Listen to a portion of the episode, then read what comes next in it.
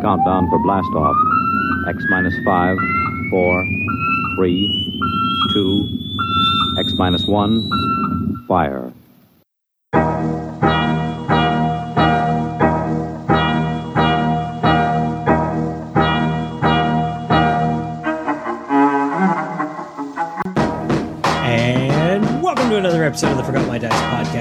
Your host, Jonathan Edwards, and with me, of course, the Space Bert to my Space Ernie.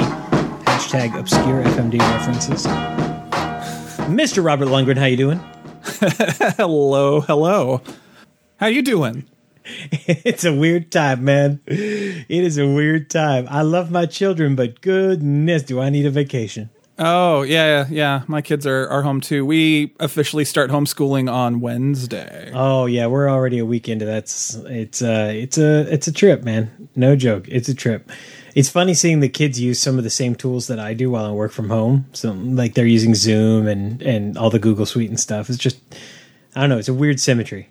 Yeah, no, I, I think I lucked out because the twins, I mean, they sent us stuff to like get the twins motivated, but it's just like, have them color. And it's like, I do that anyway. Done. so I've only really got to worry about the girl. Um, so that'll be fun. We'll see how that goes. So, like, uh, yeah, for us, uh, Wednesday is our beta test week, and then it, we're supposed to like really like go all in on Monday. That's the plan. Yeah, we've we've started to get lesson plans, and we do printouts every day, and uh, Jessica's actually been amazing. Kudos to her. She has taken it upon herself to every afternoon uh, set up a schedule for the following day so that the kids can follow it. Because I my first meetings my, my meetings start up pretty early in the morning, so I'm I'm pretty much 100% engaged with work from 7:30 on. So my my job is to get everybody up and motivated and moving, and uh, then yeah, it's is a brave new world, buddy. It's a brave new world. We're all just making it up as we go along. You know what I really like? I was listening to our last episode, and you like explained the the working from home thing, and I was thinking as I was listening to it, uh, this uh, that time was like, why are you explaining this? It's not like it's not happening to everybody, and we won't all remember it forever. it's true.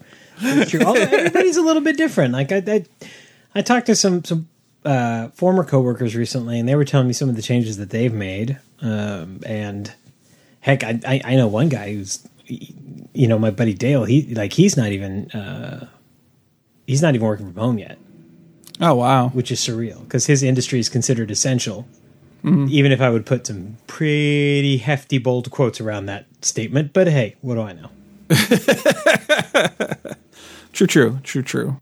So we were originally supposed to go and visit the grandparents, but we canceled that because you know social distancing. I know. I was supposed to supposed to come visit you, and that's now canceled. Hashtag social distancing. Yeah, yeah, yeah, and yeah. No, it just it sucks because like you know I you know because my my of course, of course okay boomer like of course the parents like they're they're not taking this seriously at all because that seems to be neither of mine yeah, and um, so they're you know they're happily informing us that they haven't gotten sick yet and all that, and that we totally could have come. And it's like yes, but it's the what ifs, and I really don't want to murder you guys. Like that would make me feel a little bad, you know, a little, a little, a little, just a smidge. just a, just a smidge, just slightly, just, just a little taste, just a little taste of guilt, not the whole thing. No, diet no. guilt. just all the taste of normal guilt, but just one calorie. That's right. That's right. but yeah. Uh, uh, but you know what? No, it's like it's it's because it's not just them. You know, I would still have to drive four hours with small children that need to take potty breaks along the way, and it's like, yeah, man, like I, yeah, no, yeah, the no. potty, the potty suddenly a lot scarier than it once was.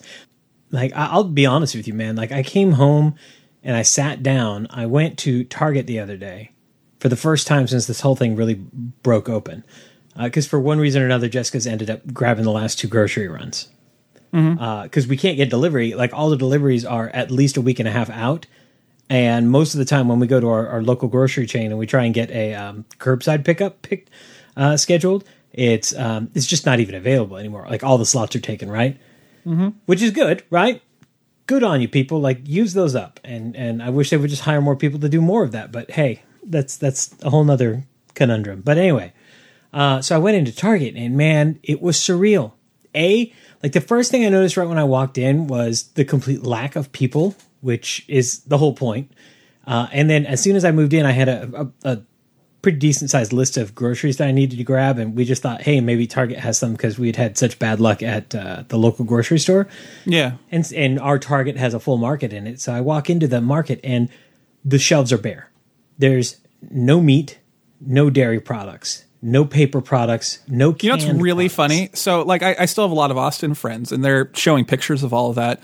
And um, we had a minor, minor run on milk here, but you can still totally get it. It just, you know, it, it ran out for a couple days, and everybody institute just get one, and then you know, done. No, and It- and, it- and we still have man. meat. We still have meat. We still have bread. Like we never had a bread problem here, and I, I've heard there's bread problems. Oh yeah, no bread, no bread. Yeah, it's nuts. it, like uh there weren't even like chips man like there were no chips like everything was purchased it was surreal and when i got home um i didn't realize like how much it was hitting me and i sat down on the stairs and i just kind of started welling up for a second and jessica looked at me and she's like oh my god what's wrong and I said, "Wow, you know, like I've never seen stores like that. It was like something out of a movie." And she kind of realized, "Oh yeah, you haven't gone yet. Like this this was my first trip since this whole thing began because she's seen it a couple times and yeah and she she even related to me she said yeah when she was standing in heb thinking about our large family and, and having to feed it and not seeing anything on the on the shelves heb's our local grocery store chain uh, she said that she almost had a panic attack in the store you know to, to all of you out there listening i feel you like i understand that there is a psychological impact to this well beyond you know fearing for for getting the virus or whatnot, or or just having some agitation because your kids are around. But like, there's some other aspects to this that are surreal and genuinely impactful. And this is, uh, yeah, man, it's weird. It's Actually, it's you know what? I'd, I'd be really curious about because, like I said, my grocery stores out here are not nearly as impacted, and I don't know what the difference is. Um, because like really, because because it hit up in Washington first, so we we I it it seems like we're like a week ahead of you guys. Like yeah, that first week was kind of was kind of kind of hairy. Like people were buying gobs of water and, and all the toilet paper, of course. Um, I, I don't know. I'm just curious. Like, you know, it, what's the local thing? Because like you, you guys said, you ran out of milk and bread. We haven't had problems with bread at all. I could, I could go, I could walk into Costco right now and buy all the bread I want. so like they, they don't even have a limit on it. Which you know is less than a mile from my house. Yeah. uh, they have somebody with a whiteboard out front every day, uh, listing out the the items that they are either out of or low on stock of, and it's always Yeah. the Oh, yeah. and it's always the bread, and it's always the it, it- the essentials. Yeah, no, no but we have, our, ours uh, too.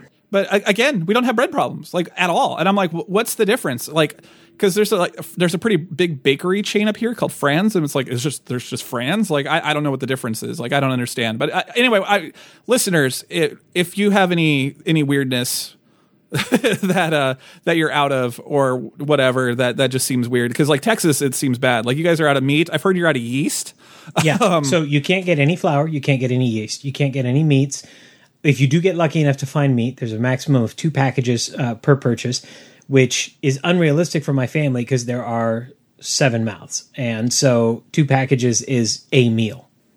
yeah. Like you know, I cooked a, a, a meatloaf the other day, and we went through two pounds of meat just to make enough meatloaf to feed all seven people, and there were no leftovers. Some some vegetables have been hard to find, and and a lot of fresh fruits have been hard to find. Um, no That's weird. sodas, no waters. that's so weird John it's not it's not nearly that crazy up paper here Products, not just toilet paper. It's toilet paper, paper plates, paper towels of every shape and form. Like the the aisle. You you you know the aisle at a Target, right? It's two sides of nothing but paper products up and Yeah, down, yeah, right? yeah. Yeah. Completely dry. There was not a single product on an entire aisle's worth of shelves on either side of the aisle. wow Like, stop and think about a, a, a grocery store aisle and how long that is and how much stuff can go on there for, you know, 35 to 45% of the store to be completely bone dry. And that's the way it's been for three weeks here. People are insane. I, I don't understand it. Like, everybody's come out and said, our, our local government has come out and said, the grocery stores have come out and said, stop panic buying. You don't need to, but nobody's heeding the word, man. It's crazy. Well, and the problem is it, it just builds on itself because Yeah, it's like the gas shortage that happened the last time uh, we had the hurricane. yes, yeah, I remember that. But yeah, that that's the point. Like, you know, because because you and I don't panic buy, but I, I I'm I'm not joking. I've bought a few things just because like I I don't want to run out. Because like when toilet paper got hard to find up here, uh, Costco got it in, and I bought my limit, even though I didn't. I didn't need it because I had like half a month's worth of toilet paper at home. But I'm just like, yeah, we we know what? started to run low, like less than two weeks left, two weeks worth left, and we went out of our way to secure another package. And as it turns out, I'm glad that we did, even though we didn't need Yeah. it right away because Yeah, no, I'm about to dump just into the, now that. getting ready to use it, and I still haven't seen toilet paper on the shelf. Yeah, yeah. So anyway, I'm sure this. I'm sure this is happening to everybody. But yeah, it's it's fascinating. Anyway, Yeah, I would be curious to hear about some of the differences uh, regionally. Uh, if you want to reach out and communicate with us on any of the any of the uh, digital forums, I, I'm I'm very curious to hear about the different regional versions of this because we're all we're all going through something like this. It's just a matter of like I, I just wonder what the severity is other places. yeah. Well, you know what? Uh, I'm glad I moved to Oregon, man. It's uh, it's sweet up here. Yeah, man, it's a little different. On the plus side, the weather here has been fabulous, unseasonably. See, no, uh, that, that's worse because you're not supposed to go out in it. Well, we're not Social I mean, like, distancing. we have all we have all the windows open, and it's lovely. Like you get a nice Oh, okay. breeze through the house. It's amazing. We do go on walks, but we stay away from other people. And actually, kudos to my neighborhood. Not that anybody in my neighborhood's listening to this, but kudos, absolute kudos to my neighborhood Dale is. Hi, No, Dale. that- that's true. Dale is. Hey, Dale. Somebody had the bright idea to do uh, teddy bears in the windows for the kids to walk around and still get their exercise and do like a scavenger hunt. And so all up and down my neighborhood, um, I went out because the weather was so nice. I just rolled down the windows and just went for a short drive, not going anywhere, just to get some fresh air. And uh, like my entire neighborhood was coated in teddy bears. It was so sweet. Was like just whoever did it, and everybody stepped up and put one in their window. Just what a sweet gesture, and, and well done, well done to those folks. Our housing tract is not that large. I, Yeah, it doesn't need to be though. You know, if, if if you've got a Facebook community, do something like that. Like I, I didn't. If you had told me this, I would have laughed and said, "Oh, you know, that's kind of cute," but I don't. I don't necessarily get what how it could impact. But let me tell you, like the kids got really into it, and it was something fun for them to do that didn't involve other children, and it was it was genuinely nice. It was really neat. Well, I'll tell you what. I'll put that in my back pocket because the weather up here has been awful. It's been it's going to rain for like the next two weeks. But if if this goes in, into the nicer part of the weather, I will. Uh, I'll bring it up then. That sounds like an Oregon summer thing. all right, all right. Let's get this show on the road. Let's get this show on the road.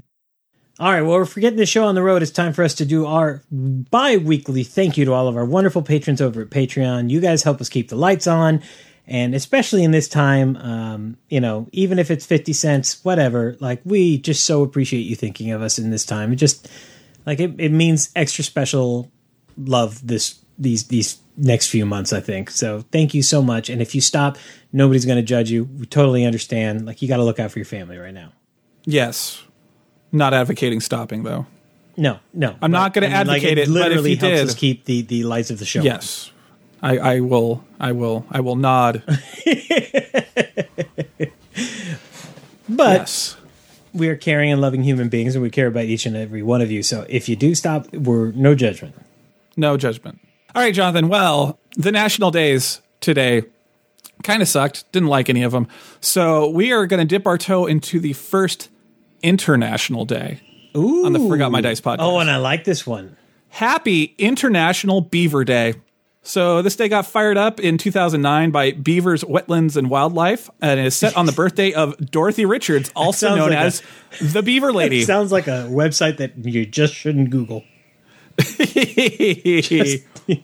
Hashtag beware you're Googling. It, please tell me this is a Canadian holiday. It is a Canadian holiday. That's where is. they started it up. Yes! I love it. Yeah, yeah. Um, and some fun facts about beavers. Uh, the Catholic Church for a while classified beavers as fish. And uh, the beaver is the symbol of Canada. So, yeah. And uh, if you want to join in on the fun on the social medias, use the hashtag International Beaver Day. Follow that on social media. Careful following any links to that hashtag because who knows what results you're going to get. I don't know what you're talking about, Jonathan. We're a wholesome family podcast. I. Either do I. Um, You know what's hilarious?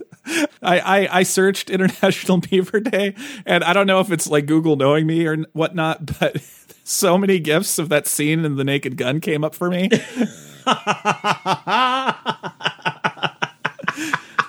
Google does know you. Yeah, yeah, yeah. Fun fun fact: uh, beaver beaver pelt uh, is used in a lot of traditional hats. So a lot of traditional cowboy hats and hats such as Indiana Jones's hat are actually made of beaver. In fact, I have a beaver pelt hat upstairs. Nice, nice. It is my it's like the most Texan thing I own. It is a a cowboy hat. Let, let, us move along. So, so Gina is madly in love with your Ricardo Montalban. So, with all of the smolder that you can gather up your smolder, hold it tight like your children, and uh, yeah, yeah, hit her, hit her with it with this random hold text on. of the gonna- Ricardo Montalban challenge. I'm gonna do a, a slight Riker lean into my knee here. Just Okay. Mm-hmm. get the physicality right. Wearing a suit, no tie, definitely Mm-hmm. uh, top three buttons open on the shirt. Oh yeah, and and your your your chest hair is popping. It, it always is. It's not my fault. I was just born this way.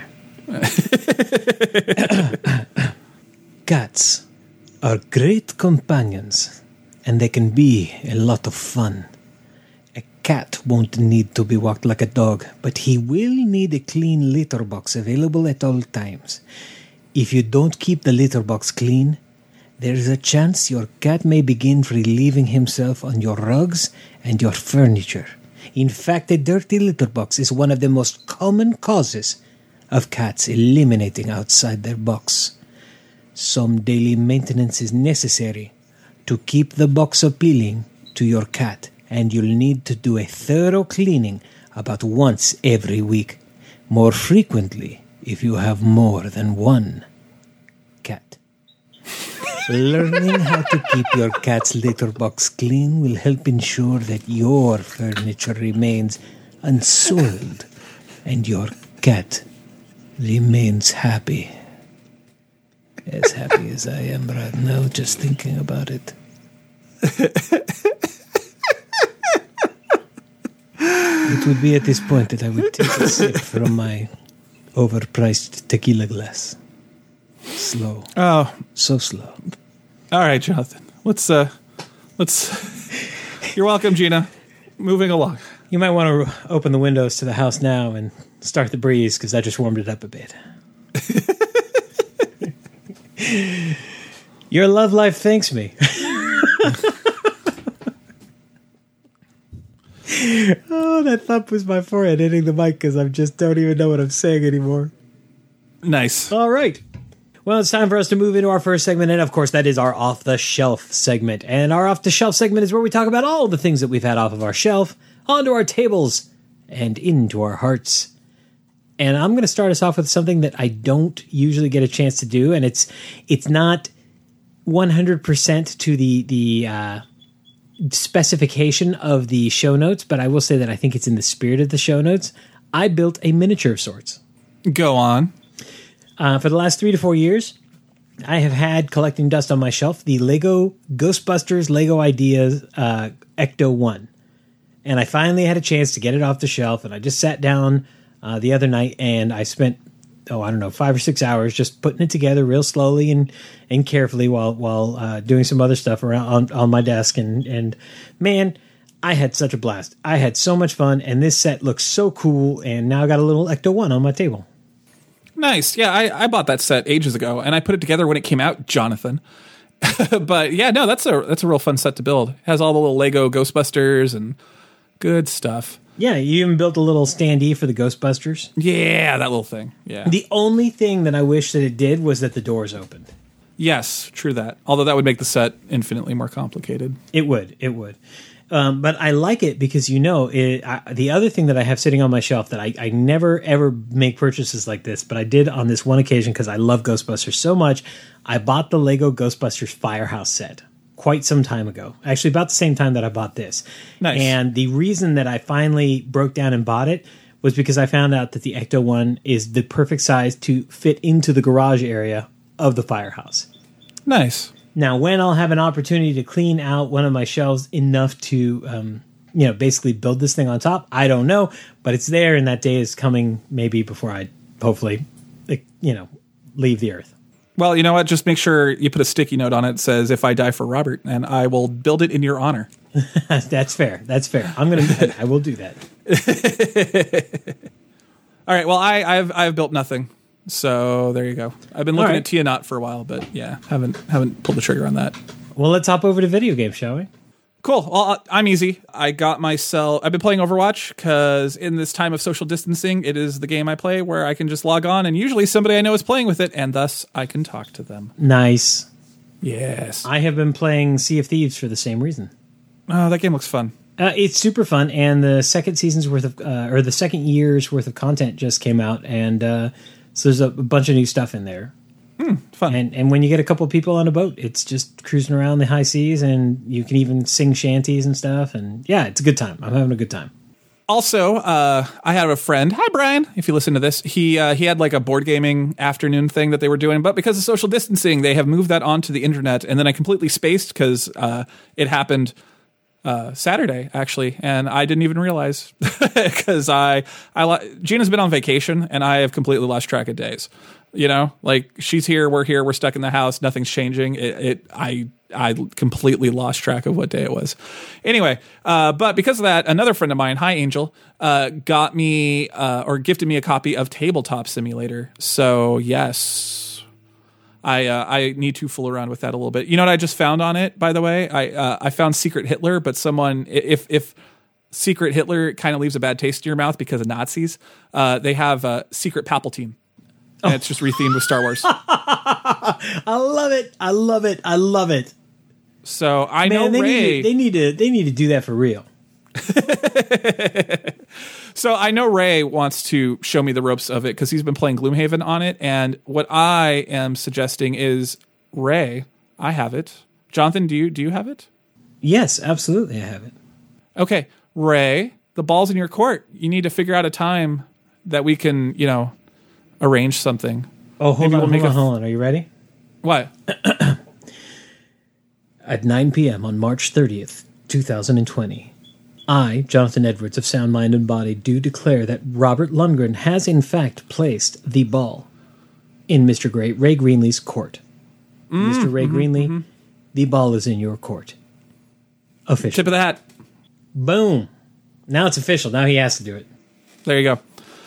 And uh, also, uh, a new expansion for City Skylines came out, and I don't know why it spoke to me the way it did, but I bought it, and the I didn't have the college expansion, so I bought that too, and I bought a pack with a whole bunch of other stuff, and I have been playing the PS4 version of City Skylines for no reason I can fathom, but I'm really having a good time in it. It's quite nice. fun. Nice. Yeah, I saw the new City Skyline uh, expansion came out. I've been meaning to dig into it. Yeah, it's all right. It's uh, it it smacks of the final expansion to me because it's a lot of odds and ends. Yeah. you know, it doesn't really have a theme. It's just like you know, like they did the industries expansion, and this one adds in fishing industries, and it's like, well, it's just because they couldn't get fish ready in time, but then here it is, and then there's a whole bunch of like uh, they started releasing they have different forms of mass transit and they released a bunch of stations that are like combos. So they have like the monorail train station, so you can you know have them together and then if people transfer from one thing to the other they can do it in the building and not have to exit. Or you know the bus uh you know subway station.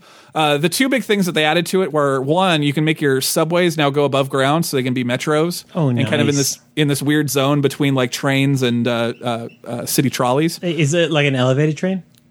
uh, you you can do that. Uh, They have they have elevated and non-elevated stations, and then they also added in. Uh, they're kind of like city trolleys. They functionally are basically the same thing, but instead of having the little city trolleys that run in the middle of that one type of street, you can have um, uh, uh, electric buses that ha- run on wires, and they I like it. They functionally do the same thing. Also, they added in like uh, basically Greyhound. You know, you can put in a bus stop where buses will come off the map and drop people off there for like vacations or moving or whatever people hop on buses for. So yeah, you, they they added that in, which is nice because uh, in that game you don't have a lot of ways to pull tourists in uh, in the early game because uh, you know like airports and stuff are kind of like a late game thing. But uh, the buses you get pretty early, so yeah, you can have people come to your little town by bus uh, pretty easily. And that's it. That's what I've been playing. What have you been playing? recently i you know i i'm a, a fan of baseball it's not something i get a chance to really explore often uh, but i do follow the season uh, and you know you you will generally find me with a san diego padres hat on because i don't know how to root for winning teams and um,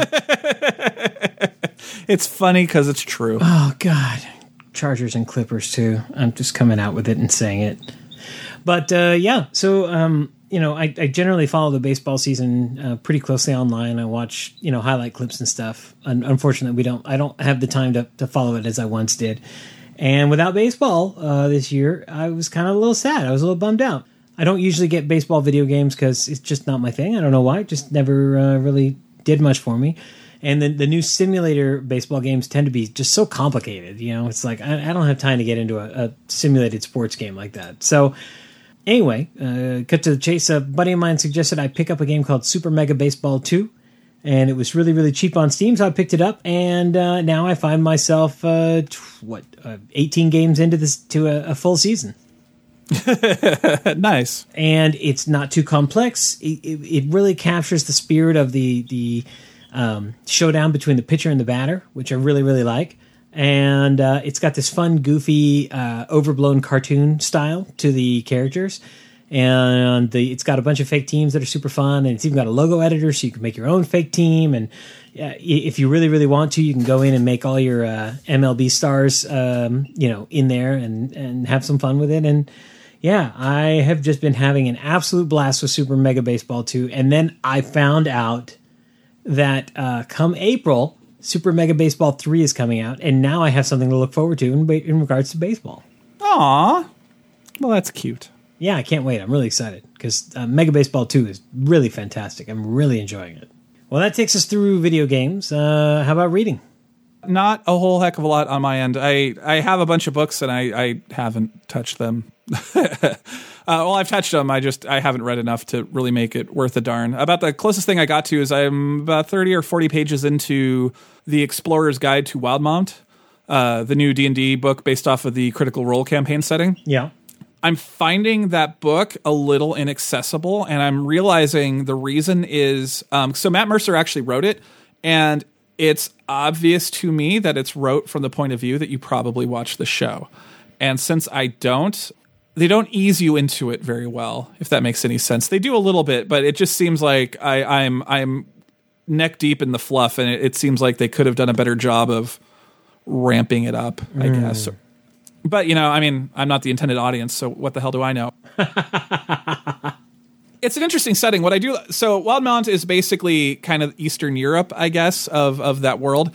Um, it's basically four nations. What's interesting about it is two of them are currently at war with each other while the campaign's going on, and it's nothing that the players could have done or stopped. It's just these two nations they are opposed for very kind of valid reasons, and uh, yeah, it's it's kind of interesting in that regard because there's a lot of a lot of D&D settings don't deal with war particularly well, even though war was fairly common kind of in the sort of era that D&D settings are supposed to take place in.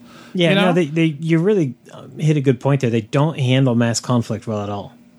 Yeah, yeah, and I think it's because like players are supposed to be the protagonists, and so if there's this war going on, it feels like a player should influence it or be the cause of it, maybe, and so a lot of them ignore it. but like Forgotten Realms, like I, I might be wrong about this, but I think the last time any nation state in the Forgotten Realms that wasn't like one of the evil ones actually like annexed a kingdom was when Cormyr like took over a piece of the Dales at some point and took that one village. And yeah, you know, it's just weird because like uh, in D&D like they portray war a lot as like the good guys versus the bad guys and a lot of the various nation states within the Forgotten Realms are good you know? And so it's like when there's war it's like oh the the the devilfish have risen up from the oceans. Oh you know this thing has happened this evil thing you know kind of kind of lord of the rings esque but you know the reality is like in the real world if you have kingdoms next to each other like occasionally they're just going to go at it because there's just things going on you know? And yeah. And uh, i don't know uh, matt colville did a really really good episode on why wars happen in part of his running the game series. And yeah, you know, it's just uh, it's it's interesting that this is the first D and D setting I've seen where it's like this war is happening. Your players have nothing to do with it. It is just a thing that is happening in between these two nation states, and you can play around in it, but it is sort of above your play grade, at least you know when you're a starting character, and it's just it's weird. I I, I got to give him some credit. That was that was actually kind of interesting. And then one of the two sides of the war, there's this kind of like standard sort of D and D theocracy kind of they're not bad guys though, but they're not like they're not like a great nation. They're not like a bad nation. They're just kind of there. And they're going to war with a realm that is a bunch of drow that have come up from the Underdark and rejected Lolth and decided to worship like this old sun god that they found out about, and it's it's weird. and but I you know but I like it because there's uh, what's interesting about the world is he took a lot of like very standard D and D tropes, and some of them he embraced, and some of them he kind of you know twisted a little bit to make it interesting, and it's it's an interesting mix where you know because again these two nations that are going to war, neither one of them are bad guys. You know, none of them are mustache twirling evil, like we worship evil gods. Let's go sacrifice people. And then the other guys are like, you can't sacrifice people. We'll fight. No, it's just it's they just don't like each other because they're both basically theocracies and their their belief systems are incompatible. And that's kind of why they're going at it, kind of not, but it's uh, it's interesting. Like it, it's interesting that there's like a nuanced war in a D and D setting. So. I will give credit where credit is due on that. That one is interesting. Also, the class pass they added in are amaze balls because uh, I, I'm not I'm not a big wizard fan, but they have like a gravity wizard and a time wizard, which are kind of fun looking. Even though I, I hate playing wizards, but they have uh, the Echo Knight, which is hilarious. You basically the fluff of it is you pull a version of yourself from a dying reality. So there's this kind of like ghost you, and then all of your class features are based off of you manipulating ghost you and being able to do stuff with it. Oh, interesting. Yeah, it's kind of fun. And one of the things, one of the early things you can do is your ghost you can't initially go more than 30 feet away from you. Like if it's 30 feet away from you and you walk backwards or you get knocked back, like it vanishes until you can bamf it back into existence because it's pretty easy to do it. But one of the things you can do is you can switch places. And so you can use like ghost you to try to get somewhere, and then you know you could you you can get yourself you know extra movement because you could have ghost you move, and then you can switch places, and then you you can take your turn which you know there's there's a lot of fun interactions with it like it's really dynamic uh, especially if you're using like miniatures and stuff so i i actually want to play that assuming i ever play d&d with miniatures again because it seems really fun You're asking a lot of, of humanity right now. yes yes well tabletop simulator baby they got virtual miniatures Oh man, Huzzah. why why haven't like hey war machines? Because I we all know that that Warhammer's not going to do this. You should go into the steam workshop of tabletop simulator and type in war machine and see what pops up Yeah, but is it official? no Okay, yeah, that's what I'm saying. We need an official one. You know, like we all know that Games Workshop isn't going to do it. So hey, Privateer Press, let's let's let's go ahead and make this happen because I've got a VR headset and I would love, love, love, and pay money to play War Machines uh, online because unfortunately, right now uh, it's all community based. And guess what? The community here in Austin is dead. So what have you been reading Uh, still working on um, Circe. Uh, almost done. I think I've got 60, 70 pages left. I just need. isn't that a fantastic book Uh, so I have told you many times. I absolutely adore the writing style, and I've been having a great time with it. So by the by the time the next episode comes out, I should have finished it, and then we will be able to discuss it more. Just for something a little less heady, uh, I have been reading, uh, actually rereading, I should say, because it's been a while since the last time I read it. Console Wars, which is a phenomenal book about the battle between Sega and Nintendo in the 80s and 90s uh, for dominance, and I cannot recommend it highly enough. It's a super interesting read. It reads like a novel, but it's all real history. Uh, yeah, you said you were reading that as like a uh, book club at your jarb. Yep. D- is that fired up virtually now? Is that why you're still reading it? Yes, it's uh it's coming up in I think a week or two that we're going to talk about it. So I uh, I need to get it done. Oh, cool. Well, that's nice. Social distancing. Yeah, actually, work. Uh, we actually had a, a virtual happy hour the other day, which is kind of fun. We all had. Uh, a You all got or- slobbering drunk on No. your, on Zoom. No. but we all sat on Zoom and we all had an alcoholic beverage and we sat down and uh, just kind of chillaxed. Oh man, it would have been better if someone got just slobbering drunk. But oh well. I mean, never say never. Wrong, wrong, wrong time, sir. That that's that's the future. We, we still got all the '70s to get through. Oh man, I wonder if we'll have a repeat of the '80s. No, we're having a repeat of the 90s. Oh my God, are the 90s back? It's really depressing. It's really okay. Okay. Uh, like aside here, so uh, I I can't. Uh, we'll get to role playing games. I I've sort of canceled Marvosia because I've been too distracted with coronavirus and all my children here to like work on the campaign. Um, not canceled. I know. I was all excited about being the, the brothers. hiatus. It's on hiatus because I ran out of story to tell, and I just haven't had the time or the ability lately to uh, to make up new stuff. Although one thing I am doing is I'm consolidating all of the various notes I have and all the lore that I have into one thing, and I'm writing it like a D&D product. So if anybody wants to see my work in progress campaign setting, shoot me a line because I am that kind of nerd. And I will be happy to throw that at you.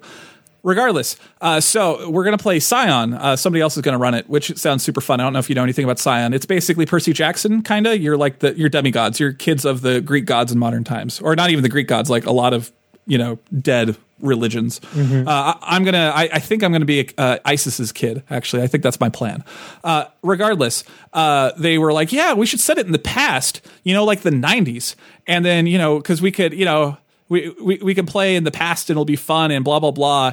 And I realized that uh, most, I, I, me and Gina are like the oldest people in that party in that group, and I literally was a teenager in the 90s, and they're talking about how fun it would be to pretend to be a teenager in the 90s, and it hurts. it hurts so bad, Jonathan. It hurts so bad. Well, hello there, old man. That's how I feel. Welcome to the party. No, that's not how it went. You have to put that flannel around your waist. You only put it on if it gets cold. Oh, flannel. I remember you well. I had my flannels. Are you from the Pacific Northwest? Did you don't know this? You don't know about these bands. It's But see, 1992. Here's, here's the thing: uh, growing up in San Diego, the, the it was rare for us to actually wear the flannel because it was it was too darn nice and warm during the day. So everybody just had it around their waist. It was the most useless fashion accessory, accessory ever. Like in the Pacific Northwest, it makes perfect sense. Yes, of course you'd have a flannel because if you need a little bit of heat, it's a, to, you just toss it on. But the only time you need it in Southern California is like after 9, 10 o'clock at night. And it, I mean, honestly, during the week, that isn't happening uh, when you're in high school. So it's, it's like you, you get to wear your flannel, actually put it on your shoulders like one day a week. if that. Nice. Uh, I don't even remember where we were. I, I totally did an aside. So Neither do I. I think I lost it. All right, we're just gonna move on. Mo- movies and TV. I think that's all Movies got and left. TV. It is. Uh, Okay. Uh, why don't you, you? You. I see a lot of. Uh, I see a lot. You talked about the Steven Universe finale last time. I thought. It, it happened. It aired. Oh, it it aired. That's right. It, It was about to air. Yes, yes. Was it good? So, yes, yes. Uh, it was. This whole season's been really weird because you know, again, big earth-shattering, you know, blah plotline, and then this whole season is just kind of like, what do you do after you save the world, and talking about PTSD and all this just sort of like emotional stuff, and then the series just kind of ends. And I called it. I called it. Uh, the very last shot of the show is Steven leaving town because he. What does he decide to do now that he saved the Hey, world and everything? hash- he, hashtag spoilers. Oh well, it's it's in the credits of every damn episode this season. Um, yeah, he uh, yeah he he leaves town to go find himself and to to be his own person and to live you know life. And uh, yeah, it, it was it was it was very sweet. It was a very sweet ending. You know, it it they basically it, what they basically got to do is they got to take the time of anything that they kind of dropped on accident and they never really resolved. They just spent the season resolving a, a lot of that stuff and answering the last few bits of questions and you know little character moments and stuff that they just sort of need to get out of the way. That's cool though, So- because I mean, how often do TV shows really genuinely get to do that? yeah yeah. And it's uh yeah it was good. So steven universe future excellent show. Not gonna lie when the show ended and I realized I wasn't going to get any more Steven Universe, I got I got a little I got a little misty eyed. I it, it actually made me sad because it, it was a really good show. Speaking of finales, Picard. Oh my Ah, god! don't tell me a darn thing because I need Oh, to sit down and do that. my. God, That's there it. is a That's- scene. Say another word. There is. I'm You, just. I'm you shut I'm- that beautiful mouth. You shut I'm gonna- You I will shut it speak in now. the vaguest of no, generalities. No, Jonathan. no.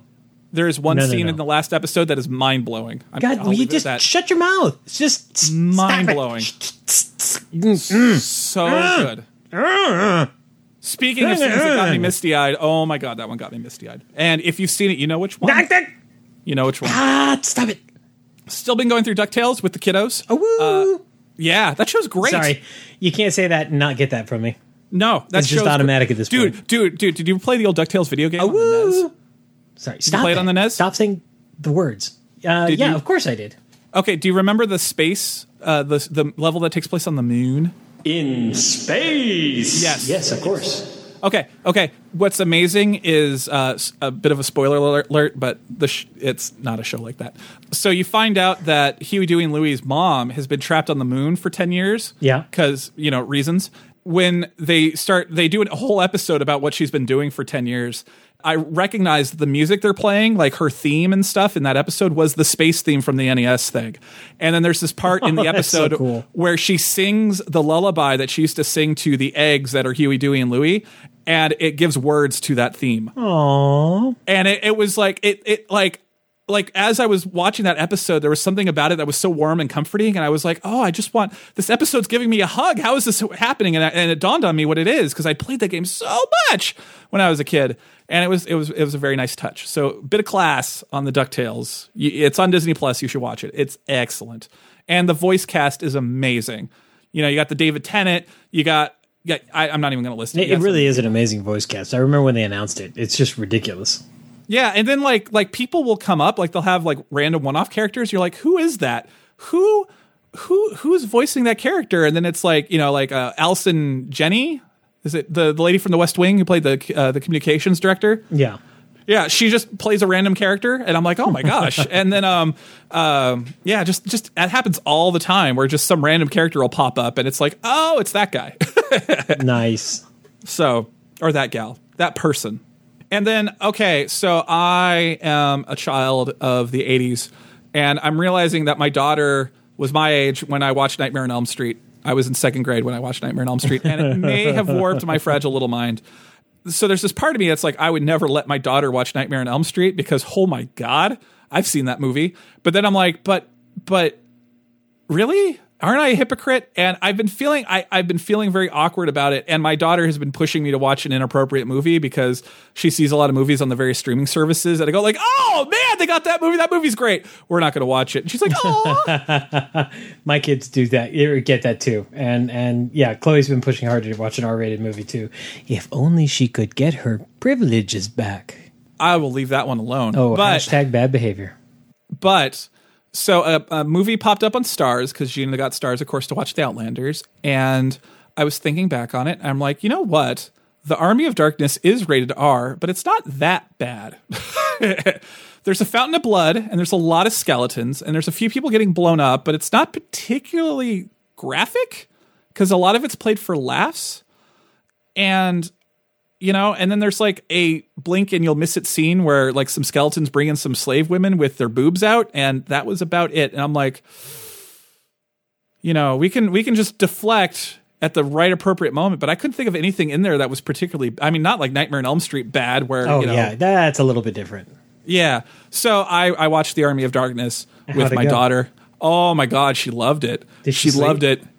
Yeah, she slept fine. All right, good. She did go and sleep with her brothers that night uh, and had a sleepover in their room. But yeah, yeah, she she seemed fine. I, I was really really happy and like one of the crowning moments of my life that I'll remember forever.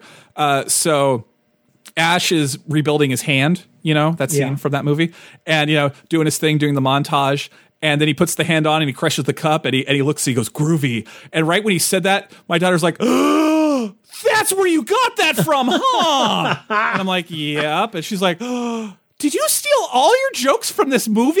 And I'm like, yes. See if you can find more. And then for like the whole, she was like riveted the whole movie because she realized like I quote that movie a lot, just Oh, part of as my do daily. I. As does Yeah. everybody from our particular Yeah. corner of life. Yeah, and she was just getting a kick because she was realizing that you know she, uh, yeah, you know that's that's part of my childhood and that's something that influenced my my brain. And uh, and then she asked me, "What's the other movie that really influenced you?" I'm like, "Airplane, honey." And she's like, "Can I watch that?" I'm like, "I don't know." While visually it might be a bit less uh, risque, I think verbally it's quite a bit more risque. Yeah, And let's not yeah. forget the autopilot scene. Yes, yes. And I have a fun story to share about Airplane because uh, uh, Brendan asked me to share it. And uh, I was just going to text it to him because this was on the Facebooks, but I realized I tell stories better than I type them. So I'm going to say it here because he listens. And there you go. And we can do that whenever you want. Uh, but I'm assuming you'll want to get your lone movie out of the way first. Uh, yeah, not uh, not a ton of movies. Yeah, we watched Jumanji three, the new Jumanji. Um, while it was fun and the kids enjoyed it, I did not enjoy it nearly as much as the second Jumanji movie, the first one with The Rock. it just retreaded a lot of the old jokes, and it had a really bad pacing problem. It was hmm. downright slow at times. Well, I have that on on my list at the library, so whenever the library boots back up, I will see that eventually. Look, man. I mean, I'm not gonna say it's not fun. I, I we had fun and we laughed, but it wasn't nearly as funny or as as interesting as the the the first one with the Rock. But then it's got the rock in it. That man is a dreamboat, so I will still watch it. and Be happy. Oh, oh, okay. The airplane story. Are Yeah. you ready for the Yeah, airplane, story? story? Hit it. Okay, okay, okay. A long, long time ago, uh, in the distant, distant past, uh, my first like real relationship. She will remain nameless, but I, I was dating a woman. Oh man, oh man, first relationships. But that's neither here nor there. One of her verbal quirks was she would say, "Surely, da da da da da da da." You know, like I like bad movies, so I'd, I'd be like, I want to go see this movie in the theater. She's like, surely you couldn't, you don't want to see that. And without fail, for the first six, seven, eight, nine, I don't even remember how long it was. It was a while of our relationship. Anytime she would say Shirley, she would, I, I would respond with, well, da da da da da da da, and don't call me Shirley, a la airplane. what was amazing about it, I would do it every time very consistently. And at first, she kind she ran the gamut. So at first she was annoyed, and then it rounded the corner that was funny, and then it rounded the corner that it was really annoying. And I can't imagine why we broke up six years later, but uh, this may have been a big part of it because I was terrible. One day she lost it at me. One day she just started yelling at me. She's like, "Why do you have to do that every time? It's not funny. Why are you going to do that?" And you know, being a young man and probably not knowing how to talk to women all that good, I said, "I think it's funny, so I'm going to keep doing it." and and and she's like, And how did that life lesson go for you, buddy? hey man, I dated her for six years, and that was like year one or two. So I don't know. It wasn't. Yeah, that's a whole other story. Uh, so eventually, she had like the mental will that she's like, I got to just stop saying this because he's not to stop. I need to stop. So she like buckled down, and she literally like cold turkey eliminated that from her vocabulary That's impressive. that is impressive. Eliminated it. It was it was amazing to be honest with you. Like like she just the mental fortitude. It was impressive. That's a pretty intense level of hate. I, I know, right? I know. Can you imagine that we had a bitter breakup six after six years? Because I can't. What? I can't. Yeah, No, really. yeah. That's uh, that's surprising to hear. So no joke. Like seven, eight, nine months later, right? Uh, I I don't remember what our conversation was. I can remember where we have it. Like I can like I I, I have a mental picture. We were standing in our kitchen. Uh, it was overcast and it was kind of dark in the house. And like I can rem- it's it's so ingrained in my skull. Like the the, the setup of this. She asked a question.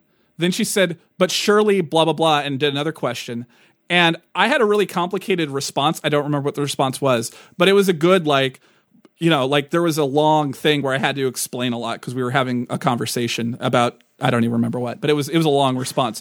and I could see it in her eyes when she said Shirley that oh. she she was like like like she was like oh my god I said it What have I do done? it? Did she have Yeah. what have I done on her face? Yes, yes. And as I was talking and continuing to talk, like I talked long enough on purpose that she went through the is he going to do it? Is he going to do it? Oh, this is taking a long time. He probably forgot. Did he forget? He probably forgot. Like I could see it just going through her head, you know? and then at the moment where she arrived at like there's no way after this long of a statement he's going to do it. That's when I stopped and I said, "And don't call me Shirley." Yes. And I just saw her break. Like I broke her mind right there. I mean, part of me wants to say you bastard, but the other part of me wants to go, well played. yeah, yeah. And we dated for I think three and a half years. Beyond that, but I think that might be the point where I can pinpoint the start of the bad time where we probably should have because it was our first relationship. I probably should have broken up with her three years before I did. That was the point where I knew she hated me. oh man. Oh, surely she didn't.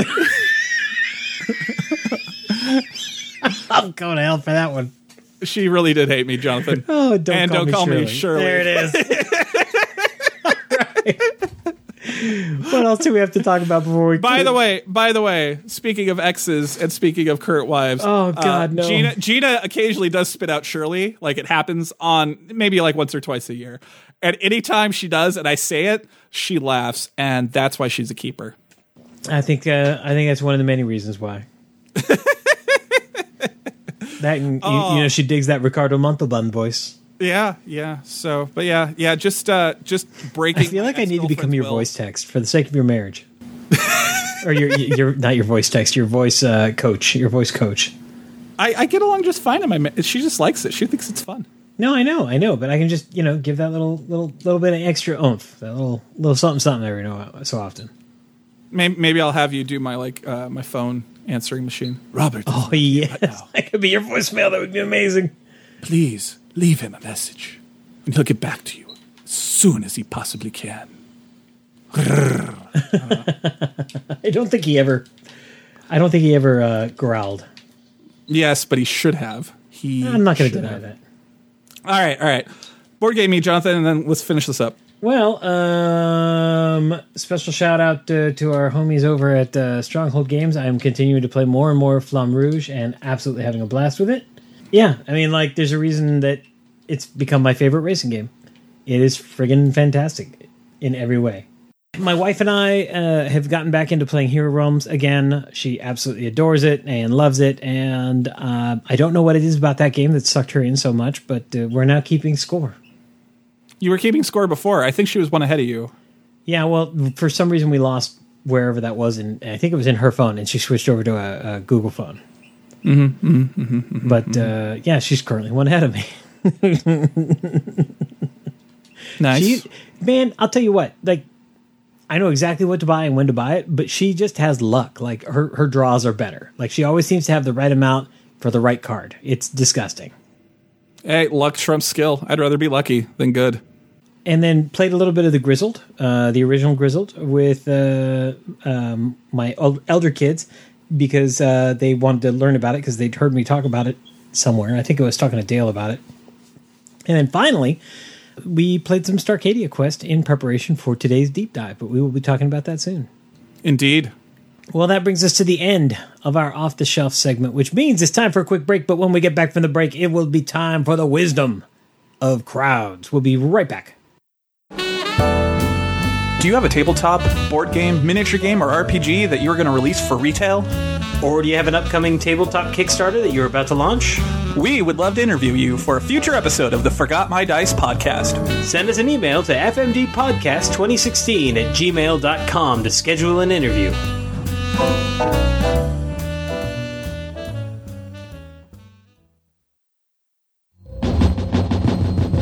And welcome back to the show. It is now time segment. That is, of course, our bi weekly, although because of current events, slightly uh, anemic tabletop news segment. COVID 19 really does just suck in every way, shape, and form. Yeah, yeah. Have you had that conversation yet with your kid where they want to go out and play with their friends and are crying, and then they say this COVID nineteen sucks? Um, I can't say that we've had tears yet. Everybody's been pretty understanding, but yes, there's been a a couple of uncomfortable moments where everybody was really sad and upset that they couldn't go outside to play, and I get it. I Yeah, totally I, understand. I, I've been there, done that so far. So good times. Well, on that happy note, Indeed, indeed. On that happy note, there is a little bit of news coming out of the industry, not a ton, but uh, enough to, uh, to have a couple things to talk about. And the first is that Bezier Games uh, has announced a couple new titles for the day- year, three to be exact. cool. Name them. Uh, we're getting Silver Coin, which is the third in the Silver series, which started releasing last year. Uh, and then two new strategy games Whistle Mountain and Maglev Metro, which sounds kind of right up my alley just from the name. Train building. Yeah, yeah. mhm. Um, both look fantastic. Uh, well, actually, I should say all three look fantastic. But uh, just looking at it, Maglev Metro's got uh, some really cool kind of dual layer punch boards in action, and you know the Bezier games are generally pretty fun and, and well put together. So I'm really looking forward to it. Nice. Uh, yeah, so that's one release, and then the other release is that Portal Games has announced that they've got a couple of new games coming out this year. The first is a party game called Million Dollar Script. Not a lot of details on it yet, but it's about uh, forty-five to sixty-minute game uh, with um, fourteen and up is what the suggestion is, and you are a um, German. Oh no, that's the guy who designed it. The guy who designed it is a first-time designer named Daniel Stamm. Uh, and he is a German film director, screenwriter, and editor. And in it, two teams of screenwriters are trying to pitch their ideas to Hollywood executives. Nice. I like it. And then we also have Robinson Crusoe: The Treasure Chest coming. Uh, basically, it's Robinson Crusoe: The Adventures on Cursed Island. It will have the complete set of Robinson Crusoe promos released so far, uh, with extra characters and a bunch of other stuff in there. So it's it's just basically the everything Robinson Crusoe release. Nice. Groovy. I like it. And that's about all I could find. yeah, yeah. I I found. Well, actually, I just found a lot of depressing news. So yeah, COVID nineteen. It sucks. If there's a convention, I think Gen Con's the only one that hasn't canceled yet, and we'll see. They're they're holding out because they're they're back. Well, I, I found out uh, why because I've seen people get pissed that a lot of conventions like don't cancel like immediately, even though it's like terribly obvious they should.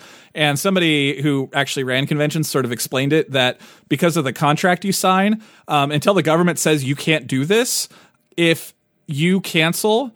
Uh, the hotel still gets a bunch of money and fees, but if the show can't go on because of you know acts of God, as they say in the legal world, then they get a lot of money back. And so it's basically for a lot of these conventions the difference between going out of business because they blow all their money and then get nothing for it, or you know they have to wait until you know they literally can't do it by decree.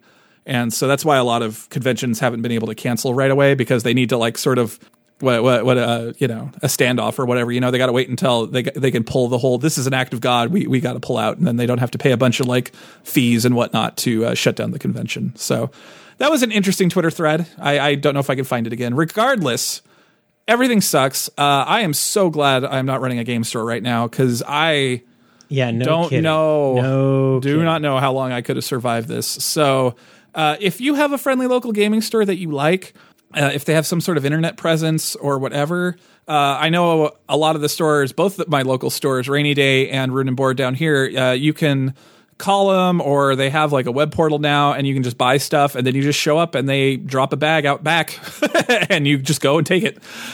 Yeah, the the local store in our area is doing the same thing with the the drive by, and they they sanitize everything before you go in. Yeah. So, but yeah, just uh, yeah, if you have a store you like, just just buy something, like float them some money. yeah. Seriously. I mean, like, look, you're stuck at home. Do a drive by, clean it properly. Uh, make sure your stuff is not is, is good, and then you know entertain yourself and your family. There's one player options, there's multiplayer options, and if you don't feel like doing that, you always have that option of uh, ordering a gift card for later use, and that can be huge. So anyway, yes, that's our, our PSA from us to you. Just you know, and any little bit will help. You know, Yeah, and, and and I mean, mind you, keep in mind it's not just FLGS. Like it's restaurants too. Like one of one of my wife and I's favorite restaurants here in the uh, Cedar Park area, unfortunately, has now closed both of its uh, locations permanently because this is disastrous for them. They can't exist on to goes alone. ah, which one? Uh, Moutons, the um, Louisiana place. Oh, oh, really? Yeah, they've been there for eight years. Eight years. They've been a successful restaurant, and they just opened a second location in Cedar Park six months ago. Ah, that sucks. Yeah, and and with this, they just I mean, the guy came right out and said it. Like, you know, thank you to everybody that's been doing the the to go orders, but this is not enough to to even pay the rent. Yeah, just support your local businesses. The the big kids have enough to kind of live off of for a couple months. It's the little guys that, that really get punished the most by these sorts of things. So if you have it in you, yeah, even if it's just buying a gift card for for later use, that a little goes a long way with these guys. True that. True. And the FLGS is frankly having enough of a hard time in the industry as it is. So don't, don't you know, do them a favor and just help keep them afloat for just a little bit longer. It's not like you can get your Amazon packages right now. Ah! Ah, that's right. One time FLGS coming to the rescue. All right, all right. Let's let's move along to to happier things. All right, it's now time for our No Time to Bond segment. That means it is time for part eight in our 27 part series. it's just hysterical thinking about it as a 27 part series. Uh, the 27 part series, No Time to Bond, where we are watching all of the 007 movies in order of release date, which means that now we are uh, approaching the mid 70s, 1973 or was it 74? I can't remember for Live and Let Die. Released on June 7th, 1973, we are reviewing Roger Moore's first outing as Bond in Live and Let Die, directed by Guy Hamilton. Now, Guy Hamilton has done other Bond movies. Am I correct? Yeah, he, he did. He did the last one. He did Diamonds Are Forever, and he did Goldfinger, and he's going to do the next one, The Man with the Golden Gun. That's right. It's, it's- it's three in a row. yeah, Um, now, here's the weird thing. I thought that this Bond movie was uh, just strictly from a story construction standpoint, one of the most coherent to date. So, yeah, from the, from the perspective of storytelling, that we've often talked about how the James Bond franchise has some really weird choices from a storytelling perspective, where things don't always make sense. And I thought this one was a lot more coherent than the average Bond film. I think we could we'd both agree that Goldfinger and to lesser extent Diamonds Are Forever uh, also were a little bit more coherent than some of the other ones too. So Yeah, yeah, but th- this is even more so than those two. And and the other thing that I think is interesting that Guy Hamilton directed this one is that I found the villain in this to be strong and competent. He he does eventually uh, succumb to his own hubris, but for the vast majority of the film, he's a step ahead and easily. Although he does do a few things where it's like, why don't you just shoot Bond like right now instead of like sending him away? Uh, well, I think uh, you know. Obviously, the guy's got a uh, flair for the theatric. Yeah, that's true. Okay, so uh, uh, well, first off, uh, it was made for seven million dollars, uh, which was a bit less than the, the last few, and it made one hundred sixty-one point eight million. So Roger Moore, good, good first show. And But you know what's uh, interesting about you saying that the the budget went down? I actually thought that this one had better effects because it never relied on special effects. It, everything was physical. Well, a lot of them they were all physical. I think the big No, problem was re- they, they kept having to pay the- Connery more and more money, so he was eating up more of the budget. So they probably had more budget true. to work with. But like they did a lot of uh, projection screen stuff in the Yeah. last ones, and this one they didn't do any projection screen. Yeah, that's true. That's Thi- true. This one, just did it. everything was a, a physical shot, so you were never having to do any kind of post compositing or whatnot. Like this, this this movie was practical effects through and through, and that was another thing I really enjoyed about it because it felt very grounded. I mean, not I, I hesitate to say reality, but it felt more rooted closer to reality than than a Bond film traditionally has been up to now. Now you you you put here that you, you called it an a, a outing into a blaxploitation film, but Oh like, yeah. Oh yeah. Like you didn't see that? It was so obviously a blaxploitation film. Like they, I, I, I, heck, the Wikipedia agrees with me. Like yeah, they. This was the era of that. Like they were they were was definitely riffing it on was that. without a doubt. I mean, it wasn't like it wasn't a blaxploitation film, but they were definitely riffing on it. Like it was like this is a popular film subgenre. Did, Why did- don't did we- you find the movie to be racist?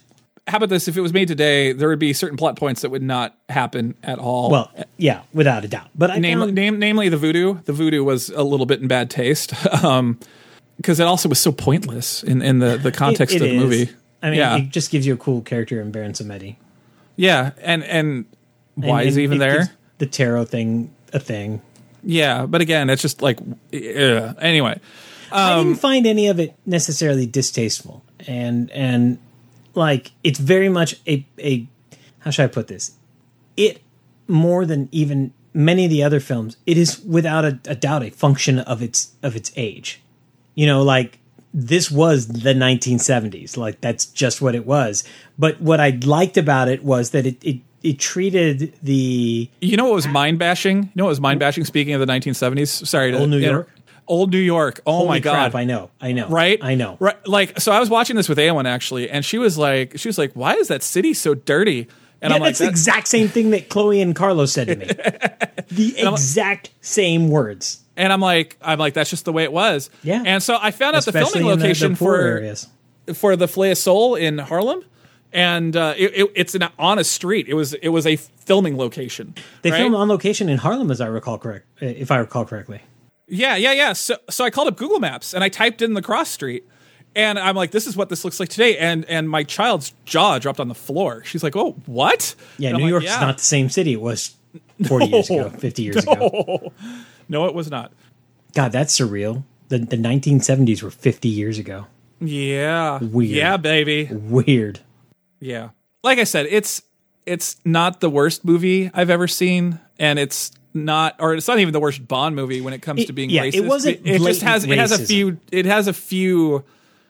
Basically, the voodoo stuff. It like it didn't need to be there. It was there because it's like look at all these you know people of color acting funny. Like it, it was there to be exotic, and that's a bad I- reason to put I that stuff that- in. The one thing that I found actually refreshing to a lot of other 1970s films is that most of the the bad guys they didn't speak with any kind of accent uh, or any kind of um, yeah, Mr. Big, I think is the lone exception. That sort of well, yeah, caricature but that he, he, was a characterization of yeah, of an you know that, that was being done by a, a you know highly intelligent, well educated person. Like the characterization was to throw off the cops. yeah, yeah, yeah. In, in fact, one could argue, especially as they all change that that scene where they're all changing from their their suits into their um, you know kind of more colorful suits. Their street clothes. The- Well, They're- yeah, is it their street clothes, or are they just assuming this persona for the for the sake of throwing the FBI off? I I, I really both. felt that that's what it was. Th that's not who they are. Who they are is a highly organized criminal organization, but they know how to play a part to throw off the scent. Yeah, Because who's going to look at uh, at Kananga and all of his his the people that surround him uh, and and think to themselves, oh yeah, they're definitely connected to these these you know New York New York uh, underworld gangsters. No, I agree. And here's the thing: I actually have a lot like less to say about this movie because in general it was pretty okay. The creepiness of Bond was entirely Sean Connery because Roger Moore is a completely different guy. And even though, even though He- he Bond hits a new personal low, he hits a new personal low when he goes out of his way to steal domino uh, solitaire, steal solitaire's superpowers, which is messed up.